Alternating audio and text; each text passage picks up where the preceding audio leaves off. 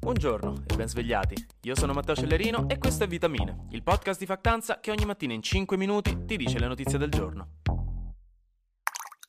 Cominciamo parlando un po' di soldi, ma stavolta niente soldi gratis, mi dispiace. Però ha fatto scalpore la notizia che nella bozza della legge di bilancio 2023, che è uscita, il governo Meloni abbia deciso di togliere l'obbligo di accettare i pagamenti con la carta per le transazioni sotto i 30 euro. Mentre prima il governo Draghi, che si era battuto per noi pigri che pagheremmo con la carta persino un Kinder cereali pur di non portare in giro dei contanti, aveva stabilito che si dovesse accettare la carta per praticamente tutti i pagamenti, altrimenti arrivava una multa. Ora invece non più, e anche le multe per chi non aveva rispettato questa cosa sono state sospese con grande felicità dei commercianti, meno felicità per noi. Questo ovviamente è collegato al fatto che ci sono commissioni da pagare alle banche abbastanza alte per quando si ricevono i pagamenti col POS, o almeno non sono altissime, però comunque dai oggi, dai domani, insomma.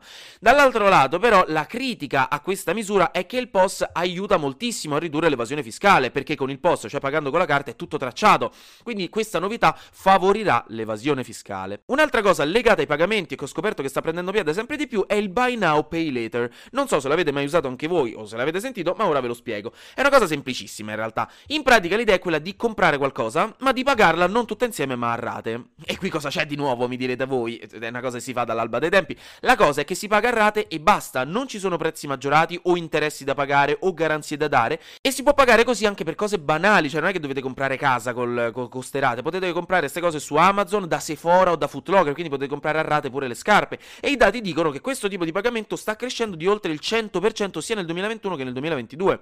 Mi raccomando, giusto occhio che con questa cosa che uno paga a rate spesso vi convincono a comprare roba più costosa perché vi fanno pensare vabbè ma sì dai lo pago un tot per volta conviene che in parte è vero ma non se passate da comprare una macchinetta per il caffè a un televisore in 4K senza neanche accorgervi del perché e vi ritrovate poi sul ciglio della strada confusi senza memoria senza più scarpe e cellulare. Infine c'è la questione del reddito di cittadinanza che il governo Meloni sempre nella bozza alla legge di bilancio ha pesantemente limitato e centinaia di migliaia di persone potrebbero perderlo l'anno prossimo e di sicuro nel 2024. A perderlo saranno i cosiddetti occupabili, cioè quelli che in teoria potrebbero lavorare, quindi cioè hanno meno di 60 anni e non hanno figli o persone con disabilità a carico.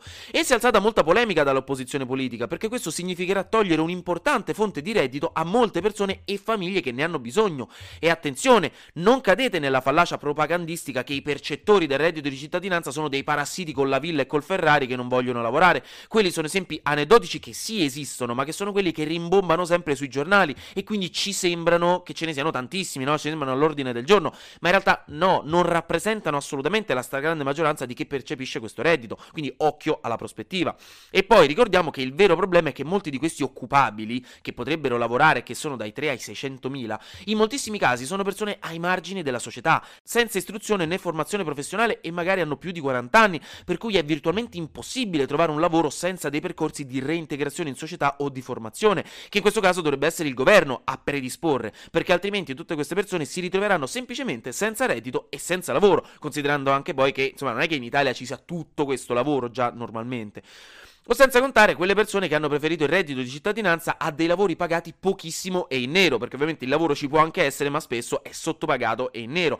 E visto considerato che la piaga del lavoro povero, cioè chi ha un lavoro a tempo pieno e comunque rimane sotto la soglia della povertà, è incredibilmente diffusa nel nostro sistema economico. Quindi è una questione ovviamente complessa, perché anche il reddito di cittadinanza in sé per sé ha dei grossi limiti e necessiterebbe di riforme. Però si dovrebbe partire proprio dal fatto che non ci sono risposte semplici a questa questione e agire o comunque discuterne di conseguenza.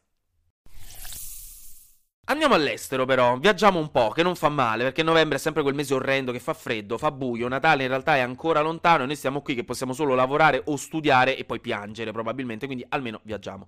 Oggi andiamo in Cina e ahimè non ci sono belle notizie, perché la situazione Covid lì sembra stia sfuggendo un po' di mano, come il vostro telefono su una grata, e sapete quindi che i prossimi 4 secondi saranno interminabili, lunghi una vita intera, prima di scoprire se riavrete effettivamente il telefono alla fine di questa avventura oppure no.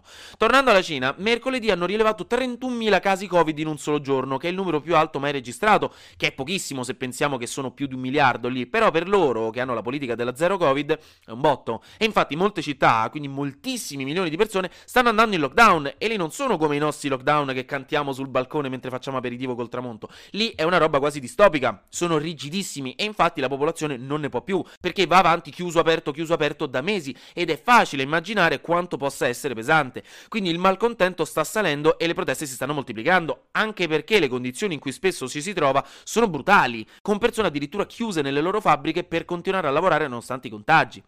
Dall'altra parte, però, per fortuna c'è una buona notizia, perché la crisi tra Kosovo e Serbia sembra risolta, per ora. Perché la questione sulle targhe kosovare da usare per la minoranza serba che vive in Kosovo rischiava di degenerare, ve ne avevo parlato tipo ieri o l'altro ieri, ma per fortuna hanno trovato un accordo. Il Kosovo non obbligherà i cittadini serbi nel territorio a mettersi sulle macchine le targhe kosovare e la Serbia smetterà di rinnovare ed emettere nuove targhe serbe per loro. Così, in un tot di anni, piano piano, i cittadini serbi prenderanno quelle kosovare in automatico.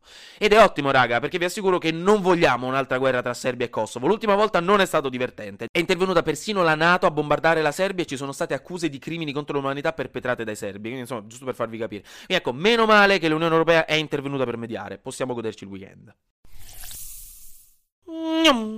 Flash News. Macron, il presidente francese, è indagato perché forse ha ricevuto finanziamenti occulti dalla società di consulenza McKinsey tra il 2017 e il 2022 per sostenere la sua campagna elettorale. Quindi ecco, ora indagheranno, ma non è carino. A San Francisco il Consiglio cittadino sta valutando l'idea di usare nelle forze di polizia anche dei robot controllati da remoto che sarebbero in grado di uccidere, se fosse necessario. Di solito quei robot li usano per disinnescare le bombe, però ecco, ci possono montare sopra delle armi nel caso usarle in caso di pericolo. La squadra italiana di tennis alla Coppa Davis è arrivata in semifinale battendo gli Stati Uniti, quindi grandi raga. E poi, come al solito, la mia notizia più bella della giornata, sintomo che sto ufficialmente diventando mia zia, è che Winston ha vinto per la 78esima volta il premio come migliore dello show ai National Dog Show di Filadelfia. Winston quindi è un bulldog francese color crema che è stato definito una perfetta pallina di marzapane e con questo premio è diventato il cane più premiato degli Stati Uniti d'America. E io lo amo. Ciao Winston. Ovviamente vi metto in caption una foto, perché ovviamente. Finiamo con una bellissima iniziativa che mi è stata condivisa da un'ascoltatrice tra di voi, che ringrazio calorosamente perché è una cosa molto cute e quindi ve ne voglio parlare. Il Banco Alimentare è un'associazione che dà cibo a chi non ne ha, gratuitamente, con una rete di migliaia e migliaia di volontari e decine di associazioni e che nel 2021 ha raccolto 7.000 tonnellate di cibo aiutando 85.000 persone in più. Ecco, il Banco Alimentare domani, sabato 26, organizza in tutta Italia la giornata mondiale della colletta alimentare, che è un'iniziativa in cui tutti noi possiamo dare una mano per aiutare chi è in difficoltà, visto anche tassi di povertà cresciuti a causa della pandemia. Quindi in 11.000 supermercati in giro per l'Italia, controllate se c'è anche nel vostro, ci saranno i loro volontari che vi inviteranno a comprare qualcosa a lunga conservazione, anche tipo una latta di fagioli in scatola, veramente roba, anche una singola cosa, banalissima, tutto va bene, per aiutare a redistribuire questo cibo a chi ne ha bisogno. Quindi niente raga, se dovete fare la spesa per settimana prossima, andateci domani, che fate anche qualcosa di buono. non mi hanno pagato per dirlo, eh, mi sembra proprio un'ottima causa e magari può piacere anche a voi, quindi... Anche oggi grazie per aver ascoltato Vitamine. Io vi ricordo che in tutto questo, in tutti questi giorni stanno continuando a uscire le puntate di Popcop, il nostro nuovo podcast sulla, po- sulla, sì, sulla Popcop, sulla COP27, quindi se vi interessa sta su Spotify. Ma in tutto questo noi ci sentiamo lunedì, perché sarà successo di sicuro qualcosa di nuovo e io avrò ancora qualcos'altro da dirvi. Buona giornata.